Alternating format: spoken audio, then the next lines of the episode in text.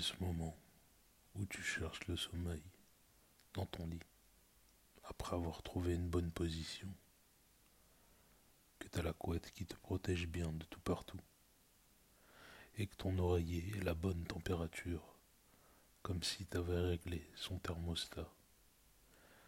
Ce moment où ton corps a décidé de dire Nick, je bouge plus, je suis bien là. C'est souvent à ce moment que ton esprit pense à plein de trucs. Tu passes ta journée en revue et tu te poses plein de questions.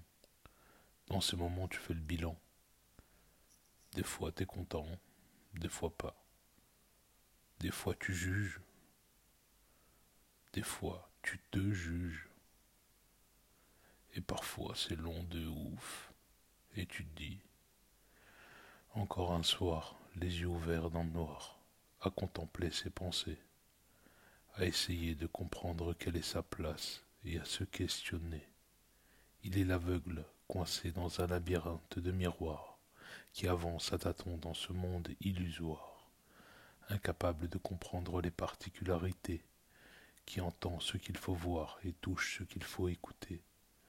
Les reflets font appel pour lui à une toute autre sensibilité. Pourquoi le sens commun lui est-il si étranger?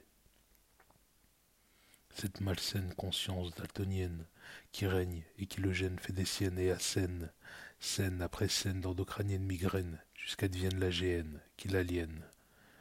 De ce monde, en est-il l'exogène? Il rêve de se connaître pour enfin s'oublier, car il le sait, il y a déjà goûté.